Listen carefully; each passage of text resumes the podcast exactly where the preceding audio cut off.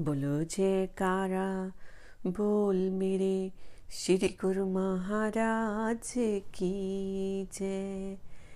श्री परमहंस अद्वैत मत, श्री ग्रंथ, श्री तीसरी पातशाह जी श्री गुरु महाराज जी का जीवन। प्रवचन पंद्रह, संसार में प्रत्येक मनुष्य समय व्यतीत कर रहा है। परंतु ये विचार दुनिया में बहुत कम लोगों को है कि मेरा समय किस तरह गुजर रहा है। मैं जो काम कर रहा हूँ, इसका परिणाम क्या होगा? प्रत्येक मनुष्य को ये विचार होना चाहिए कि मेरे मन की इस समय क्या अवस्था है। विशेषकर जिज्ञासु को तो ये विचार होना बहुत ही आवश्यक है कि संत महापुरुष ने जो उपदेश किया है, क्या मेरी ज़िंदगी उसके अनुसार व्यतीत हो रही है? यदि मनुष्य को इस बात का विचार नहीं तो शेष योनिया और मनुष्य में क्या अंतर हुआ? चाहे मनुष्य अपने मन में बहुत ही प्रसन्न है कि मैंने मनुष्य जन्म धारण किया है, यदि वह मनुष्य जन्म पाकर भी रूह के संबंध में नहीं सोच रहा तो संत महापुरुष उसको दूसरे जीवों के सम्मान दर्जा देते हैं। भक्तिहीन विरची किन होई सब जीवों सम प्रिय मुहि सोई। श्री रामचरित्र मानस उत्तराखंड में, ये रूह कई जन्मों से चौरासी लाख योनियों के बंधन और कैद में पड़ी हुई है। क्या बंधन और स्वतंत्रता में कोई अंतर नहीं? ये रूह माया के असत पदार्थों में प्राधीन हो चुकी है। परंतु इस बंधन से भाग्यशाली जीव, जिनको शुभ कर्मों एवं संसार संस्कारों के कारण संत महापुरुषों की संगति प्राप्त हो गई है, जिनको वास्तविकता समझ आ गई है, वही छूट सकते हैं। परंतु जिसकी सुरती को सतगुरु के शब्द की प्राप्ति नहीं हुई, प्रेम के रंग में रंगी नहीं गई, वह किस तरह से काल माया के बंधन से मुक्त हो सकती है? वह सुरती, काम, क्रोध, लोभ, मोह आदि शत्रुओं से कैसे छुटकारा पा सकती है? कहावत है कि मालिक किसी को वैरियों के वश में ना डाले, शत्रुओं के वश में ना डाले।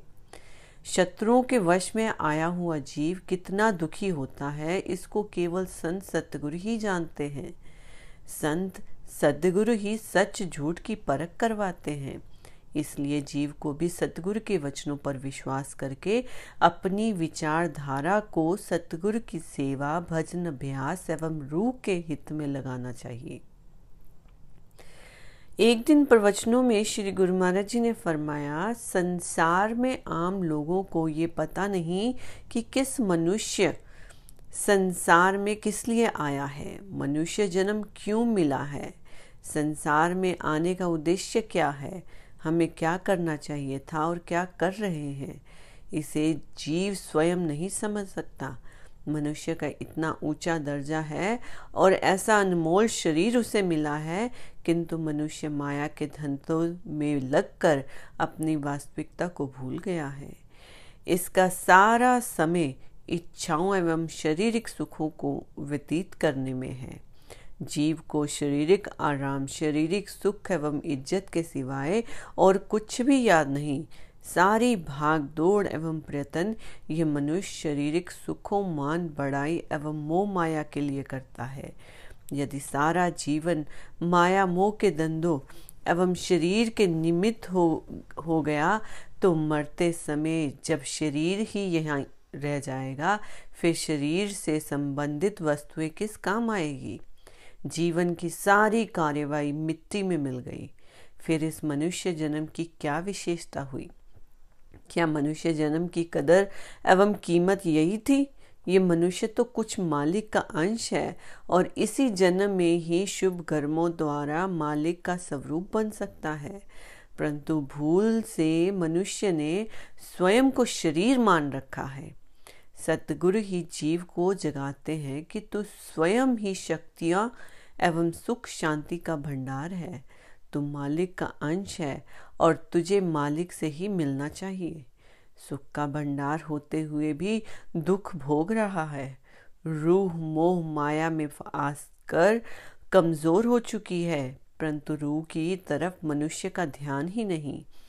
अपनी रूह के सुधार के लिए जीव को स्वयं के संत महापुरुषों की आवश्यकता होती है।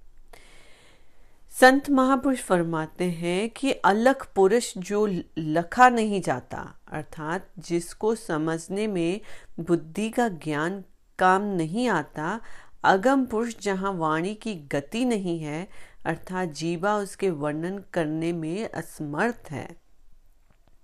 अके पुरुष जो जीवा से कहा नहीं जाता, अर्थात मन, बुद्धि, इंद्रियाँ और वाणी से परे जो कुल मालिक का स्वरूप है, यदि इसको देखने की इच्छा है तो उसको देखने का दर्पण सतगुरु की देह है।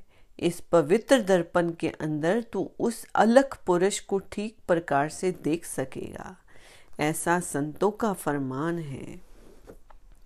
यदि मुझे मालिक के पवित्र स्वरूप के दर्शन की इच्छा है तो गुरु के रूप का ध्यान कर। जब तू गुरु के रूप में लीन हो जाएगा तो फिर अंदर से तुझको मालिक के स्वरूप का साक्षात्कार स्वयं होगा। इस प्रकार से मनुष्य को समय के संत सतगुरु की चरण शरण में जाने तथा उनके उपदेश पर आचरण करने से ही आत्मिक आनंद, आंतरिक सुख एवं शांति प्राप्त होती है। एक दिन प्रवचनों में फरमाया, सज्जन पुरुष बुराई से सदा अपने आप को बचाते हैं, क्योंकि वह कुसंगति के प्रभाव को जानते हैं। कुसंगति का क्या परिणाम है? कुसंगति का विष है। खाने वाले विष से अधिक विषेला होता है। खाने वाले विष को तो पान करने से दुख क्लेश आदि का प्राणों के अंत के साथ ही अंत हो जाता है परंतु कुसंगति का विष तो इतना भयंकर है जो जीवन भर के लिए दुख, कलेश आदि में डालकर जीवन को भी नष्ट कर देता है और जीवन में तथा जीवन के बाद भी घोर नरकों में डाल देता है। अब प्रश्न ये है कि क्या परमात्मा ने ही ऐसे जीव बनाए हैं जिनकी संगति से बुद्धि मलिन हो जाती है? अथवा सज्जन पुरुष की बुद्धि में स्वयं ही विवेक होता है। इसका उत्तर यही है कि परमात्मा ने तो कर्म अनुसार सृष्टि में जीव उत्पन्न किए। जिनको सत्पुरुषों की संगति प्राप्त हो गई, उन्हें विवेक मिल गया और वह सज्जन बन गए तथा जो माया की लपेट में आ गए ईशा द्वेष के अंधकार में, इंद्रियाँ, रस भोगों में जीव व्यतीत करने लगा, उनका स्वभाव भी उसी अनुसार बन गया और वह दुर्जन की कोटि में गिने जाते हैं।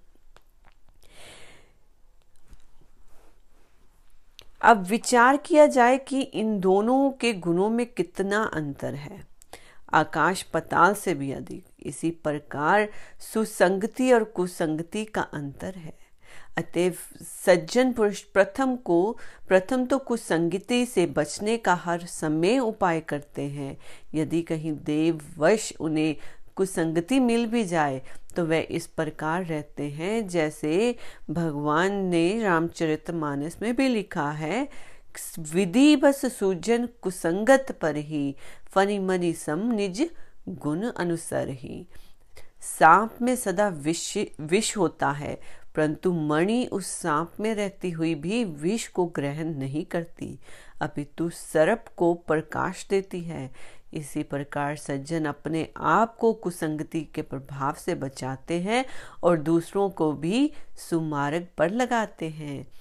संत पुरुषों की संगति प्राप्त कर सदमार्ग ग्रहण करना ही कुसंगति से दूर रहकर अपने जन्म के लक्ष्य को प्राप्त करना है।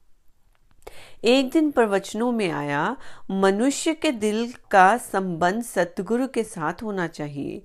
यदि मनुष्य ने अपने दिल को किसी दूसरी तरफ़ लगा रखा है तो संत महापुरुषों की दृष्टि में ये बड़ी भारी भूल है।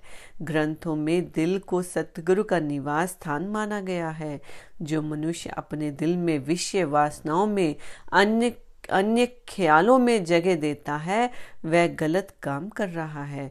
अन्य विचारों को दिल में स्थान देना अपने साथ शत्रुता करना है। ये दिल मस्कन गुरु का है, गुरु ही इसका मालिक है। ख्याले गैर हुआ ताखिल तो दर्शन हो नहीं सकता। यदि मनुष्य ने अपने दिल को मोह, ममता तथा धन के लोभ में या मान बढ़ाई की तरफ़ लगा दिया और इन्हीं के ख्याल में दिल दिल में बसे रह गए तो मनुष्य उस मालिक के दर्शन नहीं कर सकता। इसलिए यदि मालिक के दर्शन की इच्छा है तो अपने दिल से संसार की वासनाओं को निकाल दें और दिल में उस मालिक का आसन बनाएँ। यदि कोई मनुष्य विषय विकारों में उलझकर अपने दिल में संसारिक इच्छाओं को जगह देता है तो संत महापुरुष इसे अच्छा नहीं समझते।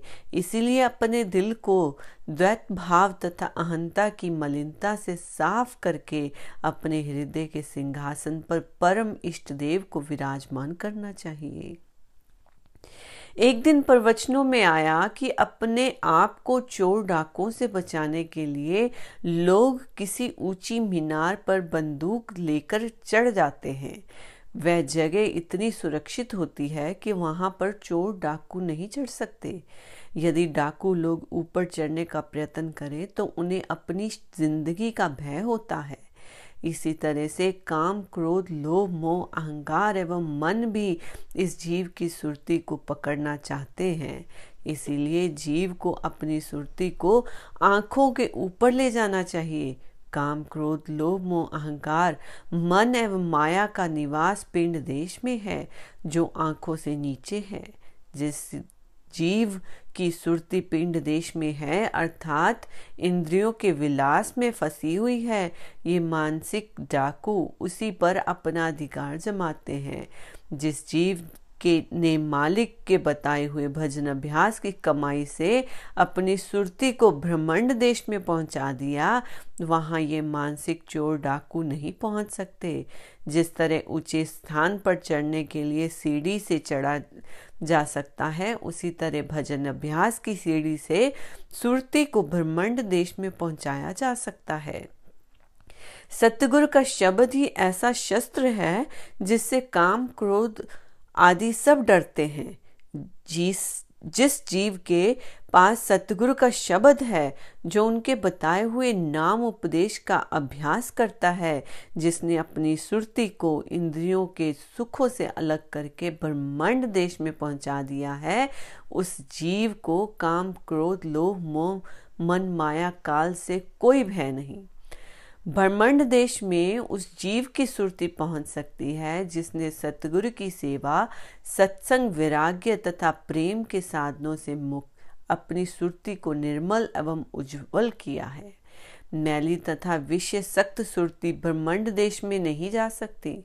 इसीलिए अपनी सुरती को सत्संग एवं वैराग्य के साधनों से पवित्र करके भजन अभ्यास के द्वारा ब्रह्मांड देश के ऊपर सतलोक में पहुंचाना चाहिए। इसीलिए ये बात ध्यान देने योग्य है कि बिना सदगुरु की कृपा के जीव की सुरती ब्रह्मांड देश नहीं पहुँच सकती। प्रवचन बीस। सर्वसाधारण लोग संसार में दीपावली के दिन माया की पूजा करते हैं। वास्तव में अपनी चाहिए, करनी चाहिए भगवान की पूजा। भगवान सत्स्वरूप है।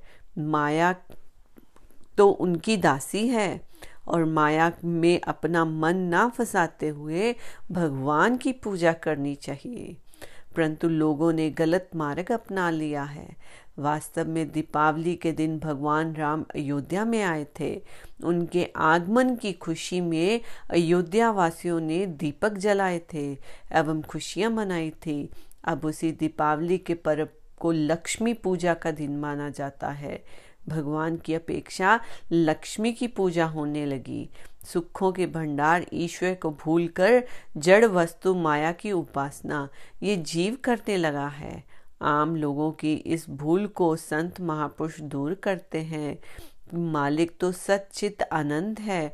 उसकी पूजा करो, जिस प्रकार भगवान राम के अयोध्या में पधारने पर दीपक जलाए गए थे, उसी तरह से अपने दिल में प्रेम के दीपक जलाकर ईश्वर को विराजमान करो। योग की अग्नि से प्रेम का दीपक जलाना सीखो। सही अर्थों में जिस प्रकार सागर को कोई इच्छा ना होते हुए भी सब नदियाँ स्वयं ही उस पर आकर्षित होती हैं, इसी प्रकार संसार की सब सुख संपत्ति, ऐश्वर्य भोग के समान प्रभु भगत के पीछे स्वयं ही भागते फिरते हैं। यद्यपि वह कभी इनकी इच्छा नहीं करता, जब दिल में इष्ट देव का निवास हो जाएगा तो फिर सामानों की इच्छा नहीं रहती, बल्कि वह तो उसके चरणों में आने को उत्सुक रहते हैं। जीव सतगुरु द्वारा बताए हुए भजन अभ्यास की कमाई में योग अग्नि का दीपक जला सकता है। दिल में प्रेम प्रकाश होने से ही सुरती जो माया एवं अज्ञान के अंधेरे में भटक रही है, मालिक की ओर चलेगी। बोलो जयकारा। बोल मेरे श्री गुरु महाराज की जय।